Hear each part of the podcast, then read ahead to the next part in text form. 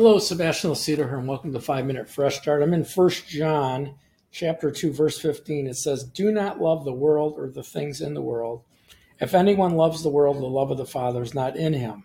For all that is in the world, the lust of the flesh, the lust of the eyes, the pride of life, is not of the Father, but is of the world. And the world is passing away, and the lust of it. But he who does the will of the Father will abide forever. Little children, it is the last hours as you know, or as you've heard, Antichrist is coming. Even now, many Antichrists have come, by which we know it is the last hour. So I, I just I, we're going to talk about this because this is a really important subject. Um, it's something that we need to drill down on several times. I mean, what does it mean to love the world or the things of the world? Because it's saying you can't do that and have the love of the Father in you you can't, you, know, so what does that mean? God created the world. He created uh, the earth. He created the trees and he created, you know, everything in it. And he's telling us not to love it, you know, not to uh, really to not to seek it. And so when you look at this, he says that there's three things: the lust of the flesh. In other words, your flesh, our carnal bodies are lusting for something. It says the lust of the eyes. We see it and we want it and then the pride of life is to have pride in this life, to be relevant, to be uh, raised up, to be, you know, uh, stronger and wiser than the other guy. And so when you look at this, we have to go back to the book of Genesis to understand it. Because Adam and Eve were confronted by Satan to break God's word for God's creation. In other words, God created the tree. Satan and God said, Don't eat from this tree. Satan gave them the lust of the flesh, the lust of the eyes, the pride of life. He said, You're going to be wiser. You're going to be like God's, knowing good and evil. That's the pride of life, right? It, the tree looked good for food. It was pleasant to the eye. And, and uh, it was the lust of the flesh, a desire uh, that he planted to use God's creation over God's word. And so the Bible says it in many places in many different ways. In, in Matthew's gospel, it's says you can't serve God and mammon. You can't serve God in opulence, worldly wealth, and things in the world. And really, what it's saying is it's not the tree, the car, the tennis racket, the golf clubs, the, the things in the world. It's putting God and his kingdom first and allowing God to, uh, you know, because it's really a, a, the word is lust, right? And so you're desiring worldly things, you're desiring bigger, better, you know, wanting more.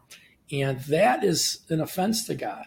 Why? How can you say that, teacher? Well, the Bible tells us that we are the bride of Christ. The Bible tells us that when we seek the world or the things in the world, in the book of James, we're committing adultery.